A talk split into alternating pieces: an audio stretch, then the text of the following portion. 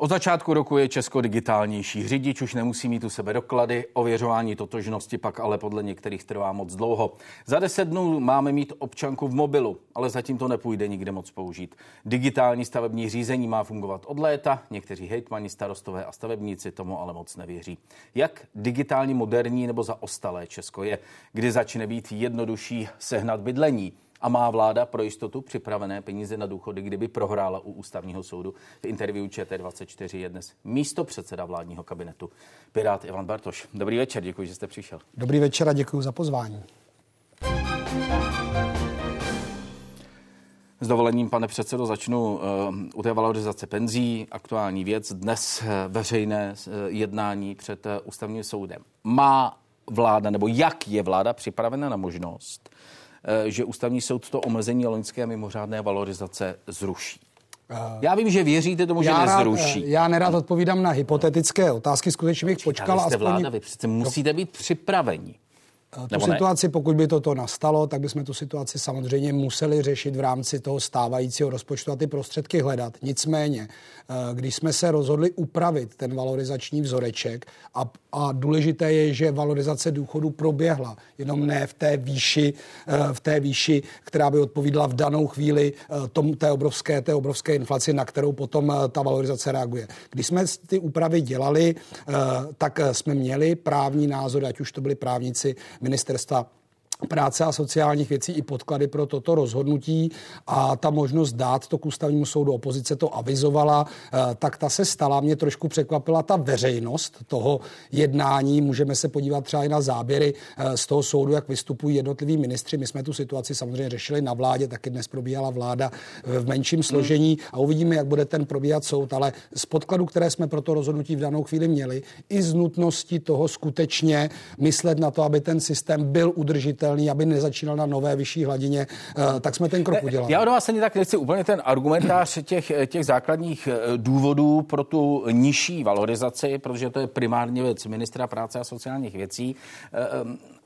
Spíše z toho politického pohledu, protože jste místo předsedou vlády. Vy jste tedy připraveni někde vzít 20 miliard korun, když to bude potřeba. Kdyby je, vy, to, vy to říkáte, jako kdyby se ty peníze někde no, válely. Na tom ne. Ale tak vy, na podívejte, musí podívejte, být, spousta... ústavní soud řekne, že jste postupovali pro ústav, eh, protiústavně a ten zákon vám zruší. Tak, já bych nepřed... Neříkám, že se to stane, ale může se to stane. Eh, já bych skutečně nepředjímal ten závěr toho ústavního soudu a v průběhu, 20 roku, miliard máte. V, průběh, v průběhu roku a podívejme se na předloňský rok, předpředloňský rok období covidu. Samozřejmě situace, ať už jsou to ceny energií, válka na Ukrajině, se proti tomu, co máte naplánováno, může výrazně změnit. A my jsme museli řešit rostoucí ceny energie a najednou alokovat přes 100 miliard eh, domácnostem a průmyslu.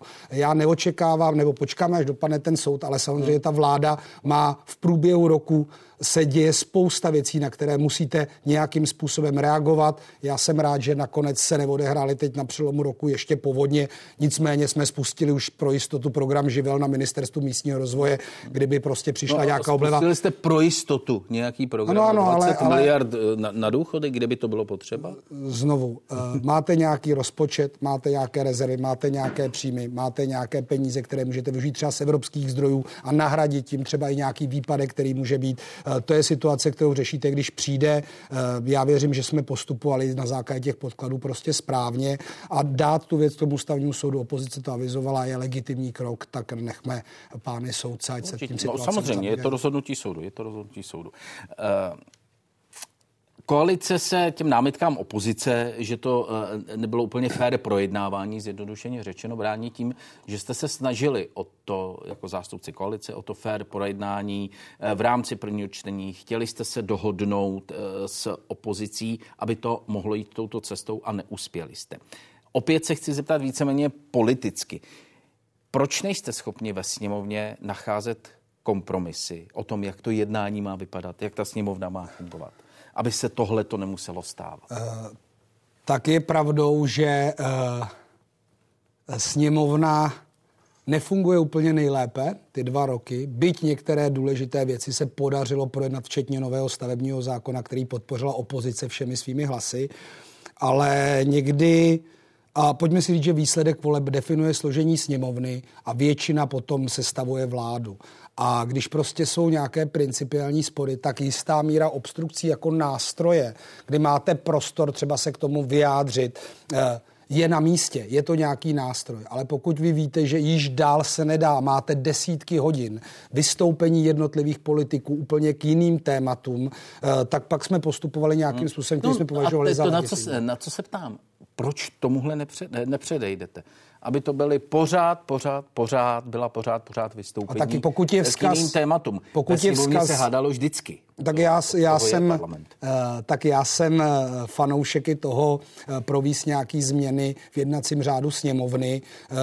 A to na to se dívám, že mám zkušenost z opozice, kde Piráti byli čtyři roky, tak i z vládní koalice, takže když někdo říká, ono to může být, může být dvousečné, když se podíváme na zahraniční parlamenty zemí, který hodnotíme jako vyspělou demokracii, tak to má své. Limity. No, Délka třeba vystoupení. No. Uh, tak nějaký plán na stole je. Uh, já nevím, jak vyjednávají to zejména předsedové klubu a vedení sněmovny a grémium. A tak já si myslím, když prostě něco je nějaké principiální rozhodnutí vlády, tak po, po jisté míře obstrukčního jednání je prostě potřeba hmm. respektovat tu sněmovní většinu, která pro to schválení takového návrhu je. A já si myslím, a to je taky věc, kterou bude posuzovat ten soud, zda teda byly naplněny všechny ty snahy o to projednat eh, třeba tu legislativu ano, bez zásahu do toho samotného jednání sněmovny. Uvnitř vládní koalice je klid. Žádné napětí, žádné hádky. Eh, tak vzhledem k tomu, eh, jak turbulentní doba je z pohledu geopolitiky a situaci v České republice a mm, na sebe navazující krize, takže by tam byl klid ve smyslu, nemusíme nic řešit a, a jenom nahazujeme no, bonmoty do médií. To není. mezistranické napětí. Ne? Eh, tak já jsem rád, že se podařilo schválit rozpočet a docílit toho rozpočtu s tím plánovaným schodkem ještě nižším. Hodně lidí tomu nevěřilo, že to ta vláda dá a ta situace, kdy jste neustále pod palbou i třeba eh, různých lidí, kteří se věnují ekonomice, to nedáte, toto je, eh, toto je prostě riziko a pak vlastně už vám ani nikdo neřekne, tak jsme se mýlili. Eh, já si myslím, že ta situace je prostě nějakým způsobem stabilní. Problematické projednávání bylo konzolidačního balíčku, taky to nebylo hmm. ze dne na den projednáno a já teď jdu s tím zákonem o podpoře bydlení, tak vyjadřoval se i premiér v jeho podporu, tak doufám, že ho z ledna na únor schválí, ním, schválí vláda. Já zůstanu s dovolením o té politiky chviličku. Ještě lidovci večer podpořili svého předsedu Mariana Jurečku, který lhal o těch souvislostech toho večírku v den tragické střelby na Filozofické fakultě. Ehm, vy jste s tím srozuměn, to je v pořádku? Že já jsem se o tom bavil osobně. Já jsem se o tom bavil osobně s Marianem Jurečkou. On svoji chybu, jak eh, v tom, jak vlastně probíhaly Eh, ten vánoční večírek pro zaměstnance na ministerstvu, taky o té komunikaci, eh, tak eh, přiznal tu chybu. Hovořil jsem mi o tom, že zejména z pohledu těch lidí, kteří tam měli známí nebo skutečně členy rodin, prostě to je vnímáno velmi špatně. On i formuloval omluvu a nabídl, nabídl já vám, já vám řeknu, a nabídl, nabídl, nabídl svoji rezignaci. Já se teď na vaše pocity. Vy budete ve vládě s člověkem, o kterém si někdo, bez zesporu, někdo ne, ale někdo bez zesporu si o něm bude myslet, že je lhář, eh, bude komunikovat zásadní témata. Tu vládu to může poškozovat. Já se ptám na váš pocit z toho, jestli vám tohle to vadí. My to vysvětlení známe. A mě obecně, mě obecně vadí, vadí když politici, to, když politici jako neříkají pravdu, a tak samozřejmě, a to doufám, že vnímá i Mariana, ostatně jsme o tom takhle mluvili s ním, jo, že prostě samozřejmě vždycky tyhle reputační chyba nebo chyba jednoho člověka ve vládě uh, potom jde na vrub celé vlády. No rozhodně to té vládě nikterak, nikterak nepomohlo. Uh, tak uh, Uvidíme, jak se ta situace bude dál vyvíjet. Eh, já jsem argumentoval, možná mi to i někdo vyčítá. Eh, je důležité to reflektovat, je důležité se omluvit, uznat tu chybu, neopakovat hmm. chybu. A pokud eh, vedení KDU ČSL, a, a bylo to očekávaný ten výsledek, podpořilo Mariana Jurečku i vzhledem k těm úkolům, který teď máme na stole tu důchodovou reformu, tak já, já to akceptuji a hmm. premiér nepřijal. No, jedna nepřijal, věc je to akceptovat. Premiér to je... nepřijal premiér, tak Ale... víte, člověk eh, odpovídá zejména sám za sebe. Já jsem byl dotazován, co když by se pirátskému politikovi něco takového stalo. No byl by to problém a vždycky to musí, musí řešit ta strana. A uh, já jsem třeba viděl včera tu, tu eh, tu tiskovou konferenci policie. Samozřejmě to zase vyvolalo nějaké reakce. Píšou mi, píšou mi lidi z oblasti akademie, jako to je, to je rána pro celý národ, který ho budeme si zpamatovávat. Nejenom politici řešit nějaké třeba legislativní úpravy poměrně dlouho. Vůbec nechci otevírat téma té, té tragické střelby jsem eh, v té politice. Tak mi sám za sebe říkáte, každý sám za sebe, tak mi sám za sebe řekněte, vám to vadí, že se to stalo. Jiná věc je, že respektujete hmm. rozhodnutí uh, politického kolegy. Tomu rozumím. Tam vadí, ale já jsem to vám. komentoval. Ať, ať je to věc... Jurečkovi, aby odešel? Ne. A neměl by já jsem říkal, je tam spousta práce, hmm. kterou má rozdělanou a je důležité, aby prostě se ty věci neděly. Ale já těžko můžu jako někomu uh, mluvit takto, takto do duše a nemyslím si, že v tuhle tu chvíli to třeba i nějaká DUČSL podceňuje. Je Česko přiměřeně digitální nebo jsme spíš v digitálním pravěku? Je, vy jste začal vlastně v tom úvodním slově, jako kdyby jsme tady e, e, pracovali s pazourkama na klacku. Eh, Česká republika je průměrná v digitalizaci z pohledu Evropské unie. V některých věcech jsme lepší. Jsme od pazaurku dostali krucha. V, některé, ne, v, některých, v některých věcech nejsme tak dobří. Já bych se srovnával s těmi státy, co fakt vedou ten peloton, Finsko, Dánsko, Estonsko. Eh, a jako jdeme dopředu. Já když se podívám na počet využívání třeba identit v digitálním světě, kterých je dohromady asi 16 milionů, eh, k 6 milionům bankovních a jiných eh, organizací, které můžou poskytovat 500 tisíc klíček governmentu. Portál občana má přes milion uživatelů a je tam 600 služeb vypublikovaných. Myslím si, že jdeme nahoru i díky vzniku digitální informační agentury. Teď jsme spustili nový portál občana, kde už konečně ty datové schránky fungují jako e-mail, že si je můžete seřadit, odeslaný, přepnout, ukládat si uh, jeden gigabyte. A prostě pokračujeme dál, budeme spouštět e-doklady, bude nová aplikace hmm. portálu občana a někde v pololetí, což si myslím, že bude významný, pocítí to lidi postupně v agendách jednotlivých rezortů, eh, tak pracujeme na systému, kde budou plný moci a zmocnění. Spousta lidí dělá něco třeba za rodiče a, a potřebuje k tomu mít notářsky ověřený nějaký papír. Spousta lidí je zastupována v nějakých aktivitách eh, třeba právníma službama a vy teď řešíte... to identitou půjde vyřídit. Bude, bude vyřídit přes dvě elektronické identity, že někdo má zmocnění něco dělat. Třeba když vystupujete jako rodič za sice již skoro dospělé, ale stále nezletilé dítě v nějakých agendách. To si myslím, že bude taky významný hmm. posun. Říkáte, e-doklady budou, no, bude od 20. ledna občanka v aplikaci. Eh, bude tam jenom ta občanka, jenom pro ústřední orgány, ostatní až někdy od července. Poli, na policie... Na co, se, na co se pořád čeká?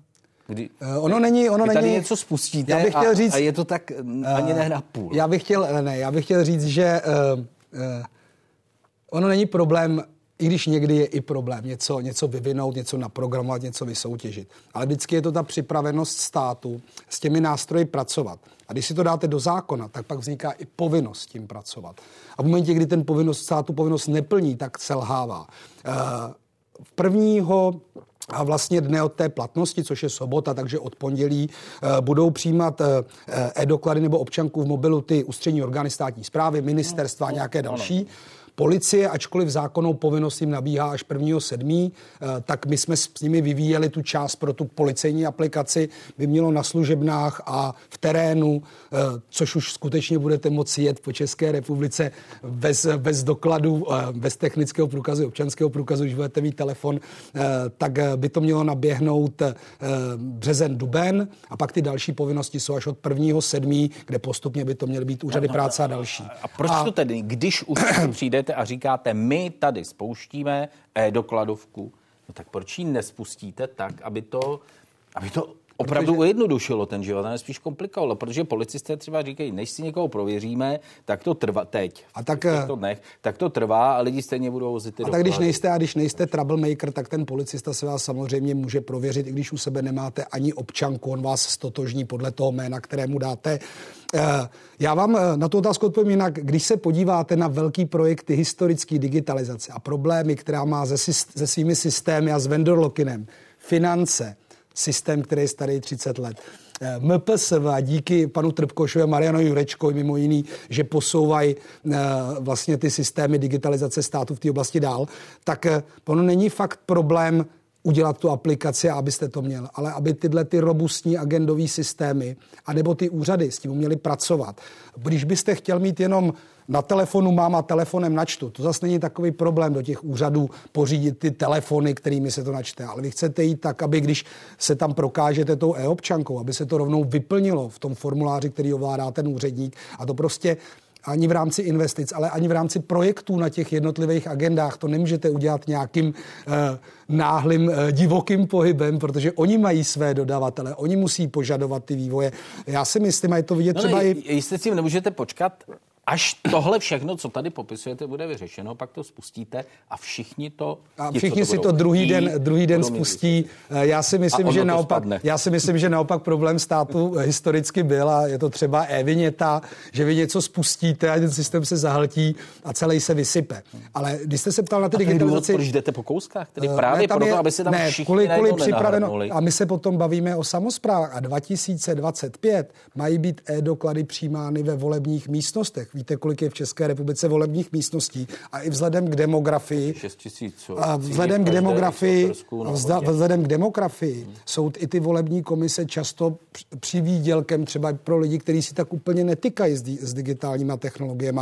Na tady to musíte myslet, protože jako e, něco s velkou pompou spustit a pak zjistit, že e, ten stát není připraven podle mě špatně. Ale třeba věc, která nejde vidět a podle mě je zásadní. A udělala to DIA z rozpočtu a nikdo to předtím neudělal. E, centrální registry a jejich schopnost obsluhovat všechny ty digitální služby státu, tak bychom s vládou připravili kapitolu eh, a 300 milionů jde do toho jádra té české digitalizace.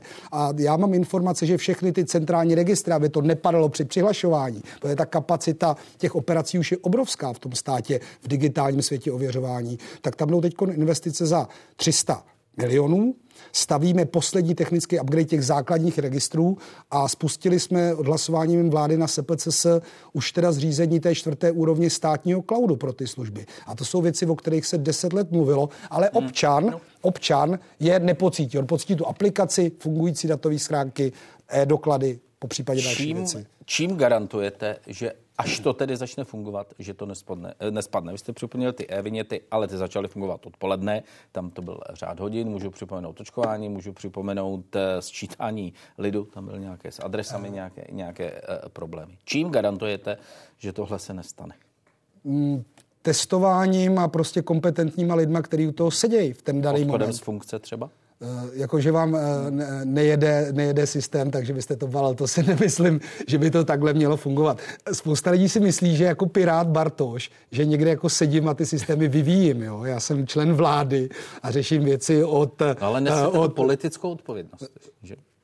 Tak eh, kdykoliv eh, mění i třeba bankovní, eh, bankovní aplikace, nějaké třeba certifikáty, tak vy se dozvíte v svém elektronickém bankovnictví, že je tam nějaká odstávka a požaduje někdo v danou chvíli jako hlavu ředitele, ředitele banky.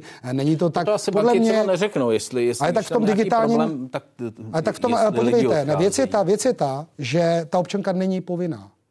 Jo? Pro ty uživatele to není povinnost. Eh, vy můžete kdykoliv využívat kartičku a já chci, aby v momentě, kdy tam byla ta povinnost pro ty instituce, co třeba naběhne v polovině roku a pro ty úřady práce, aby ten systém byl funkční. A podle mě spouště to tedy postupně je i ze své povahy nejen, aby to oni vyvinuli, ale je prostě chytrý. My jsme spustili portál občana a já teda ovládám své sociální sítě, tak když mi tam lidi psali dotazy nebo nějaký, hele, a tady, kdybyste tohle posunuli, jak se nám podařilo třeba měnit i ty věci podle nějakých aktuálních reakcí ještě těch lidí, co se nikdy nevychytáte všechny, všechny ty věci, které nefungují. Já chci, aby to jádro fungovalo. Digitalizace stavebního řízení. Nemáte dodavatele systému, antimonopolní úřad vám tender zrušil, než se vyřeší vaše správní žaloba, tak to zabere eh, nějaký čas. Mimochodem už je podaná ta správní žaloba?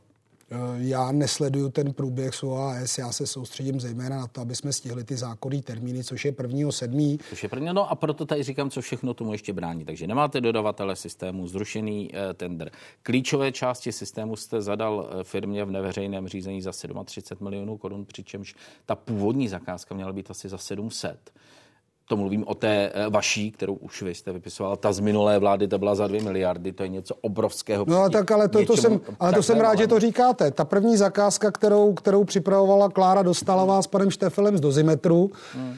která, neměla, která neměla no. konce, kterou vypsala už když věděli, že nebudou v té vládě. Ale vaše zakázka. Vy, vy jste Já postupuju... tady kupujete něco za 37 milionů korun, přitom to celé má stát 700 milionů korun. Nekupujete klíčky od, od auta a auto dostanete za pět let.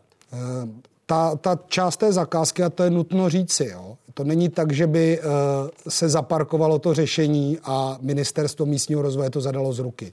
My jsme navrhli ten systém modulárně, má určité své části, portál eh, pro ty, co budou do toho stavebního řízení vstupovat, eh, ten agendový systém, má nějaké řešené úložiště, je zde ještě projekt na mapové systémy, na územní plánování, takže my se prostě snažíme to eh, zcela v souladu s legislativou dodat tak, aby jsme k prvnímu sedmí splnili tu zákonnou povinnost. Pro občana není až tak důležité úplně, jak to funguje na pozadí, samozřejmě, jak to funguje samozřejmě. vepředu, stejně no, tak pro ty dotčené Takže prvního orgány. sedmí se každý, kdo bude chtít, přihlásí a spustí digitálně stavební řízení a v případě domů do konce července bude mít stavební ve věci, ve, věci, ve věci, která se týká běžných staveb, nikoli v těch hmm. složitých dopravní no, potřebujete EIU, ten systém bude takto fungovat. Hmm. Přihlásíte se do struktury, která je daná zákonem. Spustí se digitální proces? Nebo spustí se digitální, o, o, spustí, spustí, ne, spustí se digitální proces. Ale, ale, pane, ale, ale, ale pane redaktore, tak tam jsou ještě další komponenty, které se můžou jako na to napojit. Prostě dodáváme to v souladu se zákonem. Ale vy děláte, jako kdyby každý člověk jako zítra šel stavět. Ani ten domeček většinou, pokud nejste sám třeba nějaký stavebník, ale, vám dělá projektant, který, který ví, jak vypadají. Pět lidí, tak budou chtít, aby to fungovalo. A já, teď já říkám, tam jsou zákonné povinnosti, jak má ten systém fungovat. My se snažíme dostat tomu závazku. Ostatně i toto bylo v odůvodnění, proč se ministerstvo místního rozvoje rozhodlo pro, to, pro ten aplikační, pro to řešení jít i tím systémem JŘBU. To není standardní, to prostě řešíte v nějaký moment, kdy jste zablokován a já jsem o tom mluvil velmi otevřeně. Prostě tam byla nějaká tendence, kde si to připravovali velké firmy pro sebe. Bylo to za dvě miliardy. Já jsem o žádný peníze nepřišel, všechny jsme využili v rámci evropských dotací. Navrhli jsme novou architekturu, tu jsme schválili a firma, hmm. která nemá legitimitu, která dodává nějaký tiskárny. Já jsem viděl v české eh, televizi eh, eh, reportéři ČT, kde tam byl dotazován ten majitel firmy a kde máte lidi, kteří by to dělali. On říkal, bych si je najala od banky, bych si půjčil, protože když vám dává garanci stát, tak banky půjčují. Jako když je to do očí bící, že jsme postupovali jsme nějakým způsobem. Tahle dvě firmy ty... uspěly, dvě firmy uspěly, do, dostali jsme se k úřadu pro ochranu hospodářské soutěže a podle mě jsme byli jako neprávem zablokováni a to se snažíme ano, jako rozumí, tam je ta správní žaloba, která uvidíme, eh, jakým způsobem dopadne. Eh, ta, mimochodem, ty klíčové části systému zadané v tom jednacím řízení bez uveřejnění, eh, na tom taky pracuje antimonopolní úřad, nebo to je, to, to je v pořádku? Uh, já, já, já jsem fakt, zaznamenal, že se tomu možná taky věnuje. Já se, já se, já se těm jednotlivým věcem uh, nevěnuji. Je to řízení jako takový, samozřejmě máte nějaký právní support, jenom k tomu řízení ty smlouvy nejsou jednoduché s těmi dodavateli.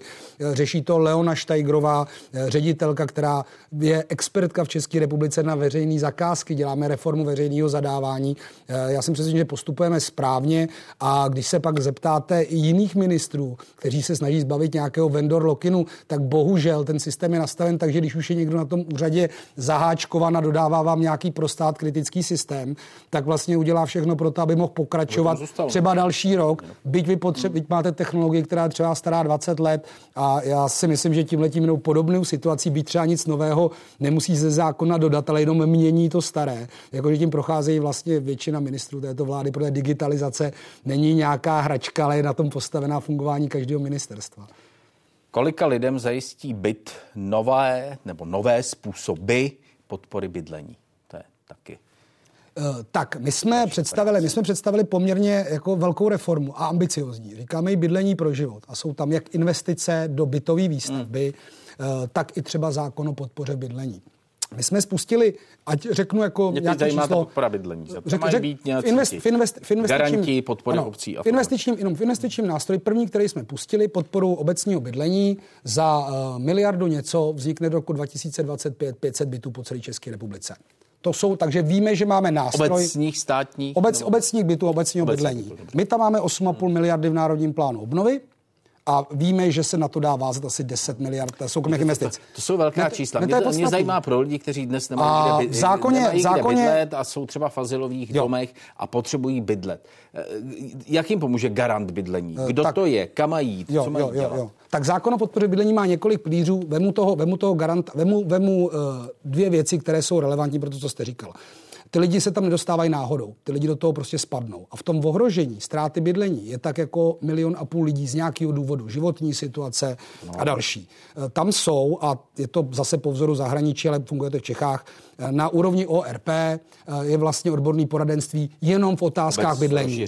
Obec rozšířenou, jenom, jenom v otázkách bydlení. Vlastně ten preventivní, který ví, kde jsou byty, jaká je ta situace. Není to ta sociální práce, ale lidi, kteří mají další problémy, ty pak řeší už vlastně sociální pracovníci kteří teď se zabývají zejména těma 200 200 tisíci lidma, který fakt mají takový problém, že jim musíme sehnat sociálně nebo azylový bydlení. Uh, ta věc, na kterou jste se mě ptal, se týká garancí na bydlení a je to zase model, který funguje v Belgii. Já vycházím z toho belgického modelu. Tam takhle spravují zhruba 20 tisíc bytů. A to je, děje se to v, v Plzni, v Brně to mají Ostrava, ale třeba Karviná, kdy vy jste soukromý pronajímatel, máte třeba jeden nebo dva byty, to jsou nejčastější situace, a nechcete no. je pronajmout, no. tak je vložíte do jakéhosi obecního fondu, který spravuje buď to, to město, což někde dělá město, nebo prověřená nějaká organizace, která se zabývá sociálním bydlením a vy to tam vložíte a máte garanci toho nájmu a vlastně neřešíte ty problémy, nemusíte se bavit o rizikovosti třeba toho pronájmu a ta obec s tím potom nakládá vlastně, jako by to byl bytový fond, o jehož využití ona určuje a řeší ty a situace. ten majitel neřeší nepořádek, hluk, poškození bytu a to, je to, to vyřeší jsou to, jsou to věci, Když je to větší ochota pronajímat byt. Je to větší ochota Dobře. pronajímat a skutečně, a když jsme, my jsme dělali jednak ten průzkum o těch, o těch prázdných bytech a to je to číslo, že zhruba 200 tisíc bytů je v nějakých uh, bytových domech a nejsou využitý, ale dělali jsme průzkum s pomocí agentury Median i na ty majitelé těch bytů a oni uváděli tyto věci, jako, které vyhodnocují. To riziko, že to bude neplatič a podobně. A když si vezmete, tak cena nemovitostí za minulých deset let, teda za minulé vlády, šla o 60% nahoru. Takže když prostě nechcete jako řešit nebo nemáte tu potřebu eh, ten byt pronajímat, tak vlastně ta nemovitost byla nejlepším vkladem. Ono to tak bude ještě do budoucna taky. Ale, ale vlastně my chceme aktivovat tady ty byty. Je to zhruba o 2000 bytů víc ročně. Vycházím z toho belgického modelu, který vy můžete použít pro ty lidi, kteří v danou chvíli mají nějaký bytový hmm. problémy napříč republikou. Uvidíme, jestli to bude fungovat. Eh, poslední věc. Eh, v sobotu buď budete nebo nebudete předsedou strany, pak budete, aspoň tak, jak to eh, vypadá na základě nominací, které jste dostal. Navíc vám odpadávají proti kandidáti Vojtěch Pikal eh, po dvou nominacích, tedy má dvě nominace a řekl, že to dělat nechce, že je ze strany unavený a frustrovaný a nechce to dělat. Co to máte za atmosféru? Ve uh, Vojta a Pikal, vy? Ne, Vojta Pikal, Vojta Pikal vede administrativní odbor a uh, jestli něco je nepříjemná práce, tak Může to být zpráva financí, ale taky administrativní práce eh, ve straně, která prostě má krajský zastupitele, má členy to vlády. nějaké hádky, napětí, uh, dohadování ne, já si, politiku. Já, já si myslím, jestli něco, a vlastně je to součást i týmí vnitrostranický mise do budoucího období. Tak my jsme strana, která vznikla na internetu, v momentě, kdy třeba i já jsem měl spoustu času, neboť jsem nebyl aktivním politikem a neměl jsem rodinu a malý dítě. A vlastně v tom eh, čistě onlineovém prostředí vzniká stejně jak ve společnosti jistá digitální bariéra. Vy, vy můžete být online furt a někdo třeba jako musí být v práci. A teď jako výst furt ty online jednání, kdy prostě někdo chce řešit to a tady a teď nějaký problém, bývá trošku vyčerpávající, možná to dopadá i na Vojtu Pikala. Ale já hlavně obhaju, hmm. protože jsme uh, ve vládě máme prostě reální výsledky od rodičáků přes tu digitalizaci a já si myslím, že ta naše mise je prostě splnit Dobře. tu lohu voličů. A to já té straně nabízím. Já vám, pane předsedo, dosavadní předsedo, ještě musím poděkovat za rozhovor a děkuji za ní. Naschledanou. Já vám děkuji za pozvání. Ještě v krátkosti a rychle pozvu na události komentáře. Téma zpomalení růstu penzí, kterým se nezabýval ústavní soud. Události komentáře proberou, jak velká je pravděpodobnost, že eh, se budou muset důchody doplácet. Markéta Pekarová Adamová, eh, host událostí komentářů, poslanec hnutí Ano Radek Vondráček a ústavní právník Marek Antoš. To jsou hosté. A já vám přeju klidný večer. Ooh.